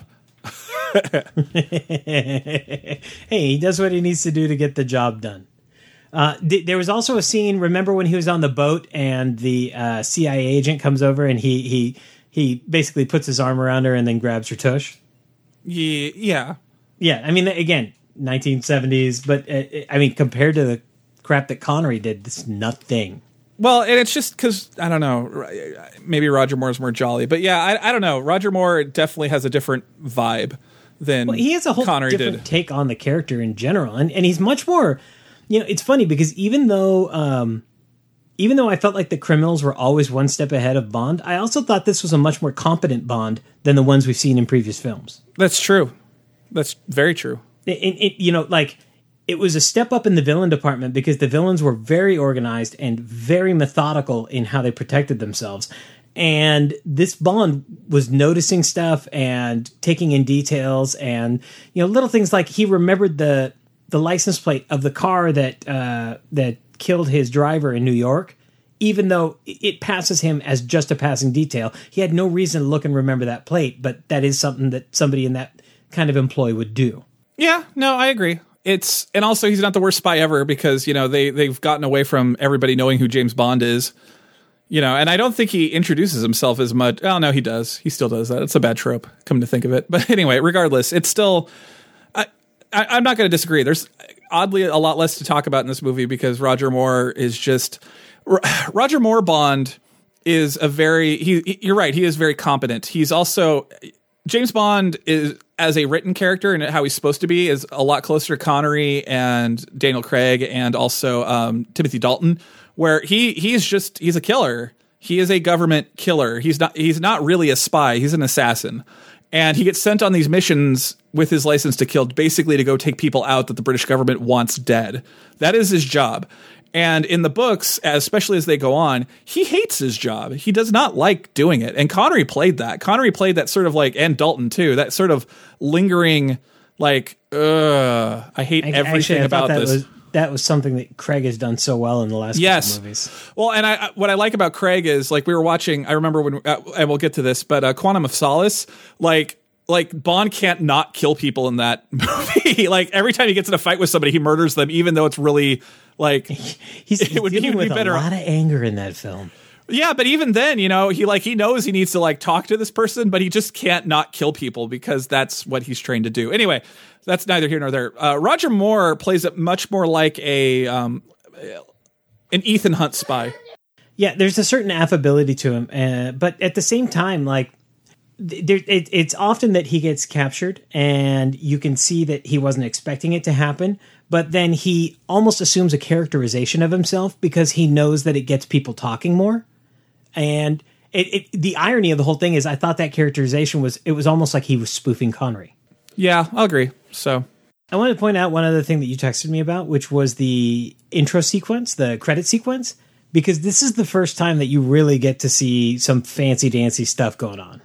Oh yeah, yeah, yeah. With the silhouettes and yeah. Yeah, it's a very large jump in in, in technology and artistry. Well, I mean, the whole series became known for those intro sequences. I wonder if he did everything else, anything else besides that Dracula. Uh, That sounds like a question for off the air that I will look into in my leisure. But yes. They would just kind of give that guy a pile of money and just say, like, go make an intro sequence for us. And he'd be like, all right. and boy, would he. Also, one more thing I'd like to point out uh, Live and Let Die, obviously, you know, it was made by Wings and Paul McCartney. I found out that they blew most of their music budget just getting Paul McCartney to write that song. And uh, he yeah, but that song is so freaking good. yeah, and he also wouldn't do it unless he was the one that performed it during the title sequence. Originally, they wanted uh, a, a different lady to do it. I don't remember her name, but you do hear her version of the song when they go to that club and the lady there is singing "Live and Let Die." Yeah, Yeah, that was the version that they wanted to go with, but um, and and they were thinking about not doing it because of that. But uh, apparently, uh, one of the one of the guys who uh, produces all the the Eon films, he had the opportunity to produce Hard Day's Night, and he passed on it because he didn't think it would go anywhere. And he's like, I completely missed out, and I'm never going to say no to a Beatle again. boy, did he call he make the call, right call on that one because the that that song is is it's ubiquitous with, with the Bond franchise, and it's so freaking good. Yeah, yeah, agreed. I love that song. That that is in my that's easily one of my top three favorite Bond uh, intro songs. agreed. I, I did like how the the obviously racist uh, cop was played off as a buffoon. I thought that was a very nice It's funny. nod. It's funny that he becomes like a reoccurring character in the series, but yeah. Only once, only once. I love the car. I, oh, I, the other thing I wanted to talk about that I forgot to text you about was I liked that they riffed off of the um, the car chase in Vegas in the parking lot, but this time they did it with a plane because bigger, badder, better. yeah, the plane chase was so goofy. But it, it's goofy, but in all the right ways. And the irony is that it's just a wink, wink, nudge, nudge at the one of the previous films. Yeah, agreed. Uh, and I also really enjoy the speedboat chase in this one because it's so physical and it's so obviously happening. Yeah, well, I mean, they just couldn't do it any other way. Actually, Anwen was really impressed by that too because, um, because like they do one of the jumps and she's like, "Wow, that looked really good." She's like, "Wow, they they have pretty good special effects." I'm like, "Yeah, you want to know why it looks good, honey?" And she's like, "Why?" I'm like, "Cause they jumped that boat." Go watch the TV show The Fall Guy, and then you'll understand what was going on in the 70s with stunts. and then she she was like captivated with that, you know, where where I'm like, "Yeah, that's real. That's real people driving a boat and and jumping over ridiculous things." And apparently they had like 30 odd boats and 17 of them were destroyed by the time they were just done rehearsing that scene or those jumps. Well, it, it pays off because every bit of that on, on the screen is just so much fun to watch. And it's actually well shot, too. Very nice camera angles. Yeah, yeah. And then the uh, the gator sequence too. Like when he ran across the gators. You know what? was- I, I looked for it to be goofy because I figured if anything in this movie is going to look goofy, it's going to be that. But somehow they pulled off the effect so that those gators actually have a, a pretty realistic look to them. You, you want to know why? Those were real gators. yeah, yeah. The guy who They owned got the Roger farm. Moore to jump across a, a couple gator backs. No, no, they did not. That was that was the magic of filmmaking. They the guy who owned the gator farm that they were filming at, they were try, they were going to do it with effects, and the guy said, "What? I'll do that. I don't care. Give me some money." And so they gave him some money, and he just put on Roger Moore's clothes and he ran across the gators. What? yes. that explains why it didn't look goofy. I had no idea that was a real thing. That's ridiculous. Because I was I was specifically waiting for that scene because I was I hadn't seen the movie in a while and I was like if anything in this movie is going to look stupid and goofy it's going to be this and I, I watched it I was like damn that really came off they really nailed that effect Yeah, yeah. It's good times. It's good times. oh man that is surreal Yeah. Yep. Yep. Yep. Anyway, yeah. No. Uh, uh, Live and Let Die. I mean, aside from you know, it's riffing on blaxploitation and an English guy in a blaxploitation movie is a little weird. Yeah, but they they other than that- call it out in the movie. Right, right, right. I'm just Like saying. when the when the CIA agent picks picks him up in New York and he says, "Great disguise." I died. I legitimately had a gut laugh when he said that because Right. it's it's right. Like you're a lily white, you know, uh, Englishman. uh, Englishman in in a way too fancy suit cruising down into Harlem in the 70s in New York. Yeah, you stick out like a sore thumb. And even the bad guys called it out too. Like it's like chasing a cue ball. But yeah, yeah. Other than that, other than there's a few insensitive moments just based off of the time frame and needless voodoo sequences. Uh, no, it's not a bad movie. It, it holds up pretty this. well. It was surprisingly sensitive given it was made in 1973. Oh yeah, well, And and I admired how they gave a couple of the the normal tropes you would see kind of a, a nice little waggle middle finger saying we're British and we're better than this. and and one of them being the, the the southern racist cop being the buffoon of the film. I loved it. Loved it. yeah. So I, I don't know where this is going to rank overall in the the Roger Moore hierarchy because I th- I I I remember liking Moonraker more just because of how stupid it was. Oh God, Mo- Moonraker does not age as well as this one does. No, but I think I may love it more for that, regardless, because I love terrible trash film. But I, I remember this is, I, I remember This I didn't my think this, is my favorite of the of the Moore films. I don't remember it being my favorite, but I don't remember it being the obvious bad one either. Because uh, I, from my uh, original viewing, I remember thinking Octopussy was a little weird, mostly because Roger Moore was so old by the time they did it. It just it kind I was kind of starting to not buy that he could be this romantic lead. Octopussy is uncomfortable because every time the camera pulls into Roger Moore, you're like, "Wow, he's old," and it just doesn't work. It just doesn't work. Anyway, but we're getting ahead of ourselves, which I think means that this this time to bond is over. Yes, which means what? What's next on the the list? The Man with the Golden Gun, which Oh, will be a is a good special. No, this one's gonna be sad because it's got Christopher Lee. I know, but that's also why it's a good one. Scaramanga. It's also got the car the car barrel roll.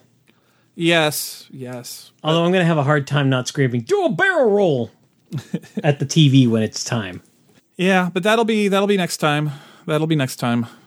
So join us for part nine in the next episode of our No Time to Bond series. And if you've got some different thoughts or some opposing thoughts or want to set us straight because we've done screwed something up, you know how to find all of our digital domains. But for now, it is time for us to put on our time travel gear, Robert. As we zip back in time a full year, 365 days ago, what were we discussing? Uh, Wow, I put in today's episode 84. That is not correct. I noticed that too. That is I noticed correct, that too. I did get the title right. So, forgot my dice episode. Uh,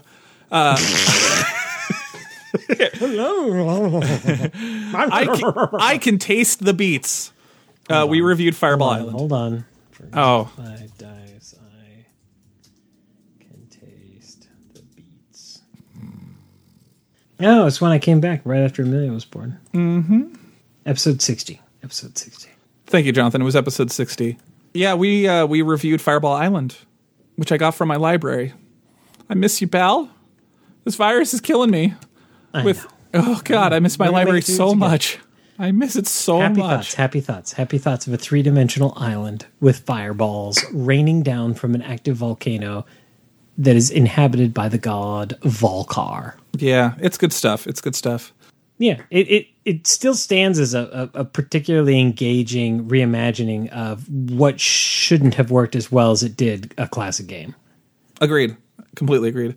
Also, uh, uh, everything coming full circle. Uh, that was the first time I talked about Pasión de las Pasiones, uh, the ash no, can my version. What? Pasión de las pasiones. Okay. Uh, but I bought the Ashcan edition. That was the first time I talked about it. Was that episode? Um, we were going And through here Veronica. we are just a little bit over, no, a, a year later, and it's been funded for big big boy pants. Yep, yep, yep. Uh, I was reading book. Spider Man Noir, Veronica Mars, and I played Viticulture as well for the first time. So, Um. Viticulture's so good. yeah. I really enjoy that game. Uh, who thought that making a game about winemaking could be so much fun? Yeah, agreed.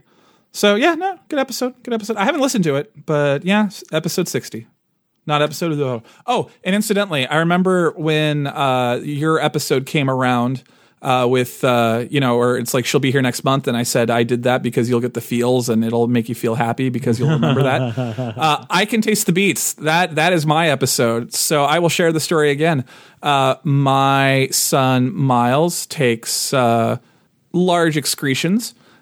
and um, one day he was on the toilet and he was feeling really proud of himself and uh, he, they were eating beets at the time for some reason and uh, uh, oh he used to have these really stanky ones and i used to say i can taste it i can taste it. Oh, it so stanky. oh so stanky oh i can taste it and then he started copying me and he started i could taste it i could taste it and then he was eating beets and then one day he just looks up at me with this weird look in his eyes like i can taste the beets I remember that so much. Oh, good times. I need to teach him to say that again. But uh, there you go. Yeah. And I remember with Well- your episode, I'm like, I can't remember what the episode title was that that would make me have that. But here it is. It's back. I can taste the beets. Well, that brings us to the end of our year in the life segment, which means, of course, it's time for another quick break. But when we return, we will be deep diving into the stars as we go on a Starcadia quest. Which definitely sounds like that sounds like a 70s disco if I ever heard one. We love getting feedback, so please let us know how we're doing by hitting us up at one of the following. You can join us on Patreon where we post bonus content. You can also message us or tweet at us on the Twitter. Find us at Forgot My Dice. You can join us in our Facebook group at facebook.com slash group slash FMD podcast. If you like the show, the best way for more people to find out about us is to give Forgot My Dice a review on iTunes, Stitcher, or Google Play. Lastly, for those of you seeking experiences beyond our concepts of pleasure and pain, set the Lament configuration to full hell mode. Oddly, you can find us in several levels of the labyrinth as the only thing playing on the radio. Wait, what? I have such sights to show you, Jonathan. I need to take your Netflix account away from you. And welcome back from the break. It is now time for our deep dive segment. And on today's deep dive, we look to the stars Starcadia Quest. In the distant future of Arcadia, people have stretched out into the stars. They're partnered with other planets to form the Starcadian Alliance. Together, they bring peace throughout the galaxy. However, not everyone wants to play nice. At the edges of the Starcadian space, Supreme Commander Thorn is coalescing his forces, ready to do battle with the Alliance and bring the galaxy under his control. Can our heroes stop him? Starcadia Quest is the latest standalone game in the Arcadia Quest family. The game employs the same player versus player versus enemy mechanic of the originals, but with new rules and theme that are out of this world. Players take the role of crews of two heroes as they must fight against evil minions of Supreme Commander Thorn. Over the course of a branching campaign, players will fight alien monsters and each other to find new gear, explore the far reaches of space, and to do their best to not become alien chow Yummy. aka it's uh, Arcadia Quest in space. Oh, my friend, but it is not 100% just Arcadia Quest in space because it has some big, kind of actually life altering changes. Jonathan, just let me have this, okay? I'm s- I've been stuck inside for weeks with my children. Okay, do it again. No, no, we're leaving that in. I already did it in right, space. we're just enough. moving on. So how how does it play, Jonathan? All right. Well, in uh, Starcadia Quest, uh, very similar to Arcadia Quest, you start out by choosing a scenario. Now, interestingly, uh, unlike the original Arcadia Quest, which dictated which map tiles you would use, in Starcadia Quest, you actually choose the map tiles at random, uh, and then you orient them based on the orientation on a card that tells you all about your scenario. So that means that you do get some variation, especially in terms of what pickups will be available on the ground at any given time, because the pickups are all based on what room you are in this uh, space station. Okay. So that that's kind of one of the first big differences, even though you're doing roughly the same thing. So once you have the scenario set up, you go about uh, building your guild as an individual player. Now, unlike in the original Arcadia Quest, where you chose three heroes, in Starcadia Quest you're only choosing two heroes. Yes, I said that in my opening. Did you compare it to the original? No, I did not do that. Okay, well then we have fresh material, my friend. Blah. Excellent. Excellent. So at this point, what you've done is you, you've you've got your scenario all set up on the table, and you've built your guild out. And at that point, you actually start to uh, populate monsters. Now, another way that the game allows you to differentiate from um, playing the same scenario over and over again is that it dictates some monsters, but some monsters are left blank, which means that you can choose random ones from your deck of monsters. And as you buy the expansions, you're getting more and more monsters, meaning that you can really highly randomize what, what you're going to encounter. Now, the original scenario will tell you to populate certain things uh, on the game board in terms of, of, of, starting monsters, but as the game progresses, you will be choosing cards from an event deck, at which point uh, monsters will be activated and more monsters will spawn in, meaning that uh, oftentimes as the game progresses, you will face a different, stiffer challenge. I'm so staring at these miniatures right now. I apologize. They're kind of sexy, aren't they? Yeah, okay. I'll save that to when we're going on the miniatures section. I, I'm getting ahead of myself. So, play basically breaks down into uh, a couple different phases. So, first is each player will will take a turn. So, when you take your turn, you get to activate either of your heroes in any order. It doesn't matter, and you get instantly get four movement points. Now, each square of the environment is uh, broken up into sixteen uh, mini squares, and each one of those is a movement point, basically to to cruise around in.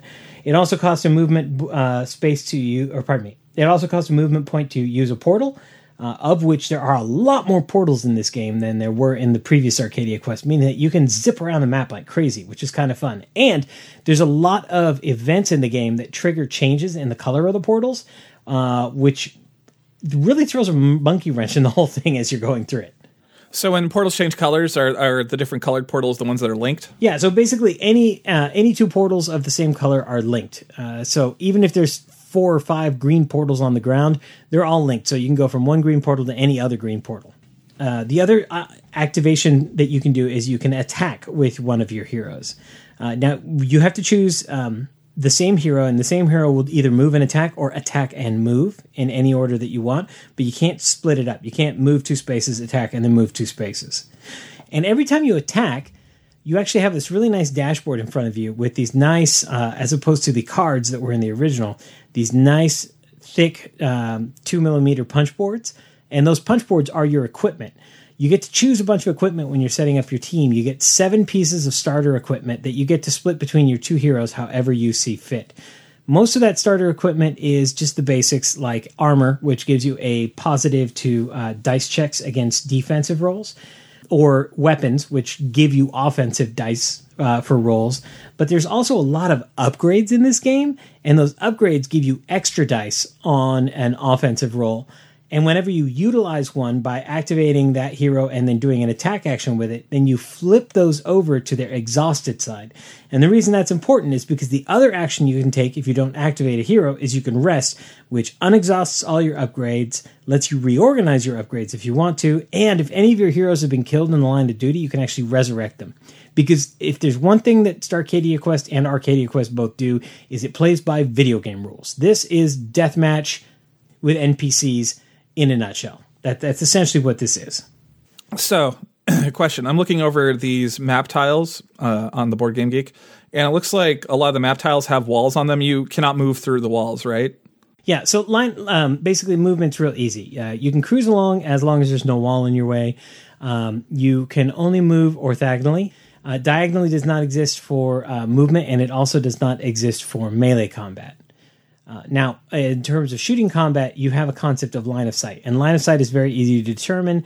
Every single mini square of those 16 squares on the, the that formulate the grid of a single tile um, has a little dot in the center of it, and if you can draw a line from the dot that you're standing in to the dot of the tile that you're trying to see, then you have clear line of sight. If you can't, if it's blocked by a wall or something like that, then it is considered no line of sight. And that's it. That's that's the simplicity of, of determining line of sight in this game.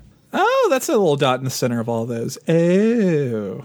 One of the other things that you do when you're setting up the scenario is uh, the scenario will nascently come with a couple of cards that explain what your PVE uh, goals are. So these are player versus environment goals. For instance, the starter scenario, um, you have the first person to kill three um, three enemies basically gets a, a big bonus of um, victory points and victory points are tracked with little chits in the game. And the second card uh, basically says that you have to go into a certain tile, pick up this token that you place on the tile, and transport it to a computer terminal on another tile uh, to basically get that big upgrade. And as soon as both of those challenges are complete, plus one of the PvP, PvP challenges, which are very straightforward, uh, be the first to kill somebody on the other team to get their their points. And that's how you you basically end that first scenario. Now every scenario is going to have some different rules around what ends it, uh, but that's a really good uh, example of how you'll have a mix of PVE and PvP challenges. I'm getting distracted by these minis again. Sorry. I need to stop looking. It's all right. So cool. Um, once you have either moved or attacked, uh, you get an opportunity to activate a monster, and that's done by drawing an event card. And most of the event cards will have a symbol in the middle which tells you which of the monsters that you activate.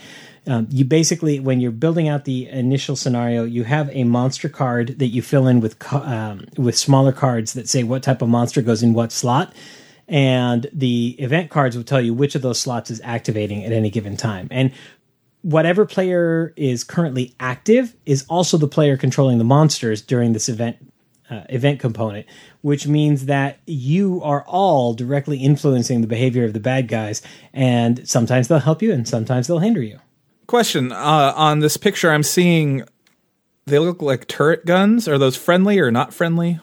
As I understand it, and I have not played through that scenario yet, but I did read the rules for it. Um, the turret guns can be non-friendly and friendly. It depends. Some characters can actually hack them.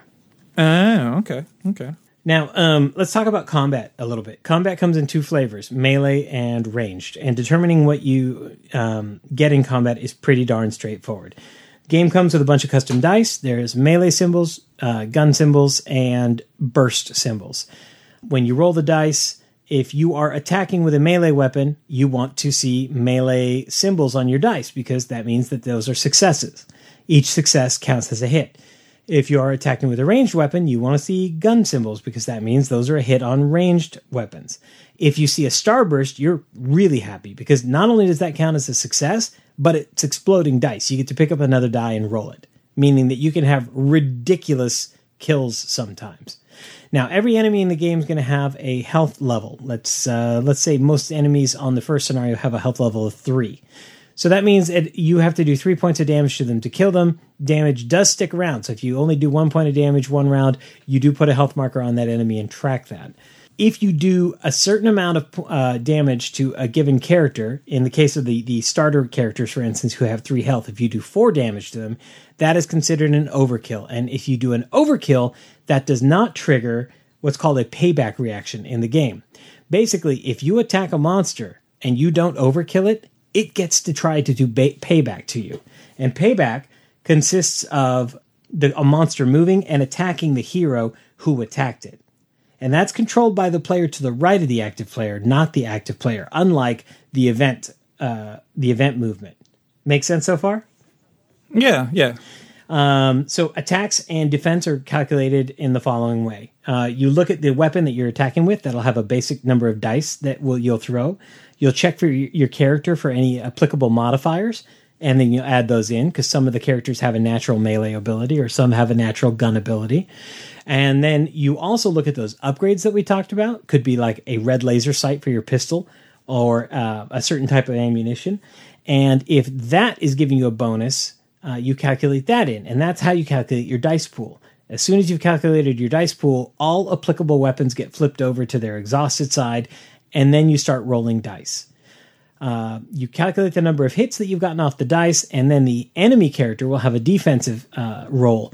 And that defense roll uh, is basically construct your dice pool out of however many uh, dice is appropriate based on their defense or any applicable modifiers, and you roll. And if the dice face that you roll happens to have a shield symbol on it as well as a melee or gun attack, or the starburst, you get a success. Each success blocks one point of damage.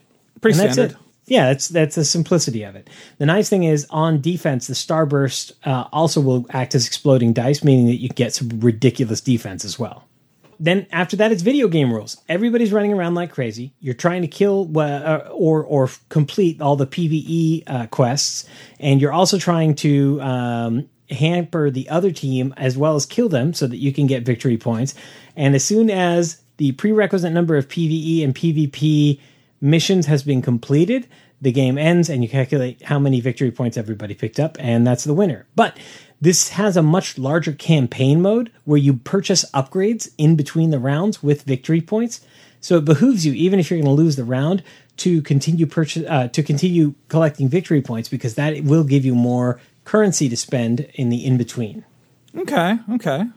And the game does come with a nice tracking sheet so that you can track a, a campaign playthrough of the game. So, how is the rule book? The rulebook's kind of hit or miss. I'm not going to lie to you. Um, while it has all the information that you want in there, it's spread out all over the place, and I don't necessarily think that it's organized in a particularly great way.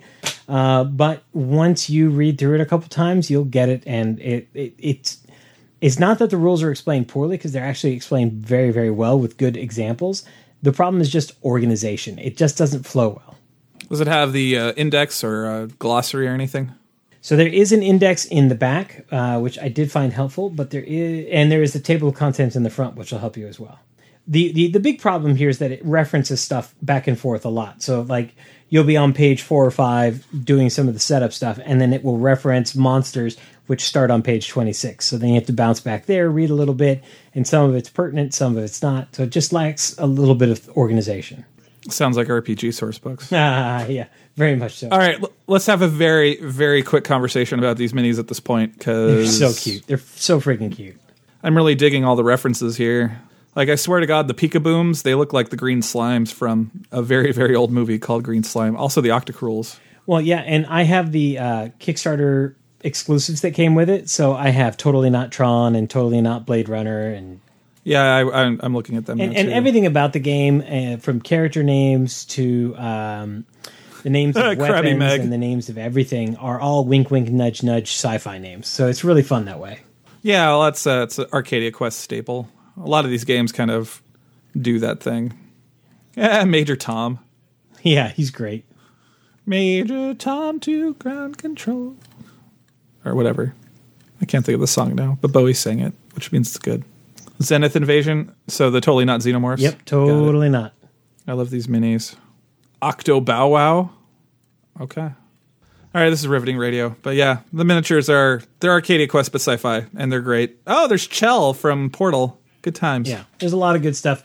And if you buy into the system and you get some of the expansions, there's some really good stuff. So there's several campaign sp- expansions available to you, which bring in new em- enemies and new gameplay styles and new quests. There's also some really cool stuff with uh, robots, which are basically like pets. The cool thing about the little droids is that they break apart and you can actually mix and match the heads and stuff, which give them some unique flavor. Nice. Besides the rulebook, is there anything else off in the execution of this game? Besides that it's too adorable? Um there might be too much adorable in that box. the the the biggest complaint that I've had so far, and this is a one time complaint to be absolutely fair, is that there's no kind of organizational guide in the rule book. And so the first time I punched out all the equipment, I had no idea how to organize it. And when I found out how to organize it, um, it is printed so small that it's very hard to see. You know, and and some of the letters look very similar to each other, meaning that it's hard to differentiate sometimes. And so the initial organization of those equipment cards is kind of a pain in the rear. And the reason why is because there's some cards that are marked with an A that appear in an armory space that occasionally shows up in the map tiles. There's some that are uh, upgrades and that that are specific to you know like basically plot points. And then there's level one, level two, and level three equipment, and those are um, how, what you buy into during the campaign. Does that make sense? Yeah, yeah. So once you figure out what the organizational scheme is, like you can actually one of the greatest things about this game is it comes with a functional insert that you can actually take out and use to help control all of your um, all of your chits and all everything. It's got a space for everything, which is unlike any CMON game I've I've had in the past. Because if there's one thing that I know about Blood Rage, about Rising Sun, about any other game, is that once you punch it, it just doesn't fit in the box right because they didn't leave you any room for punched tokens. That is cool. It's funny. There, there's pictures of it on the internet, Yeah. even. This one, the insert is fully functional, can be removed from the box, placed on the table, and is just a part of the gameplay and makes getting stuff and organizing stuff extremely, extremely easy. The only downside is they don't do a good job of explaining to you that you have all these tools or how you're expected to use them in the in the rule book. So you're you're left to discover it on your own, which means that your initial setup takes some time. It took me forever to get this game set up for the first time. Every time since then, because I now have everything well organized and I understand what it's asking for, it's been an absolute breeze. But that first one is painful.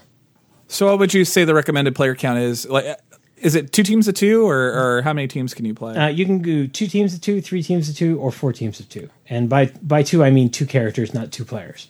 Honestly, it works at any play count, but this game is at its best when there is utter chaos happening on the map, and that only happens when you max it out. if you want to impart one last thing about this game to our noble and awesome listeners, Jonathan, what would it be?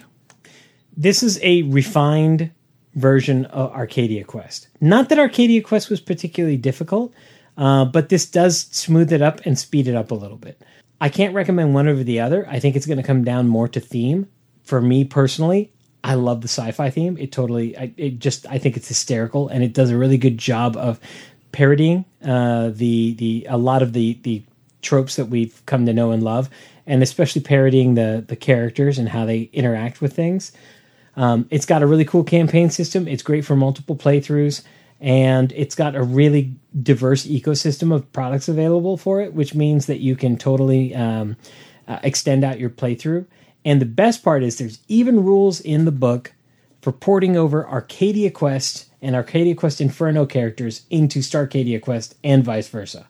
Ultimately, it's a super fun game. Uh, it's easy to teach. It's good. I played it with my 12 year old and my 10 year old with no issues at all. And I'm pretty sure that had Lincoln been around and in the mood, he could have played at seven years old and been fine as well.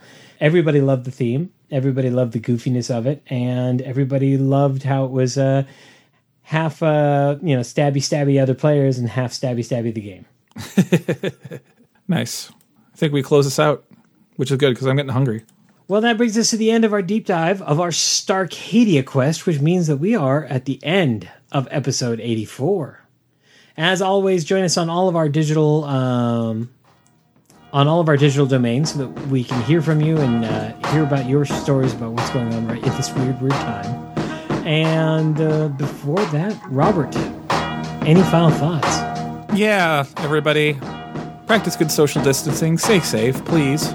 Don't get the plague. That'd make me sad. I love you all. Agreed. It's not convenient, but it is helpful and it's for the best. Yeah, yeah. I don't know what else to say, but yeah. Anything else? No, that's it, man. I'm sorry. I'm sorry. I don't have anything funny to say. I worry about our listeners and I want them to be okay. I'm glad you find that amusing, Jonathan. That's not what I find amusing. I find amusing how absolutely focused on food you are right now. I can tell it. I can hear it in your voice. Yeah, I'm really hungry. I want to go have dinner. Well, in that case, Robert, be excellent to one another and party on. Party on, Jonathan. I'm gonna go eat. I'm hungry. The music you heard in this podcast was Intro by Elithiel. Additional music was provided by Brian Winkleman. Funding for the Forgot My Dice podcast was provided by our supporters on Patreon. Thank you.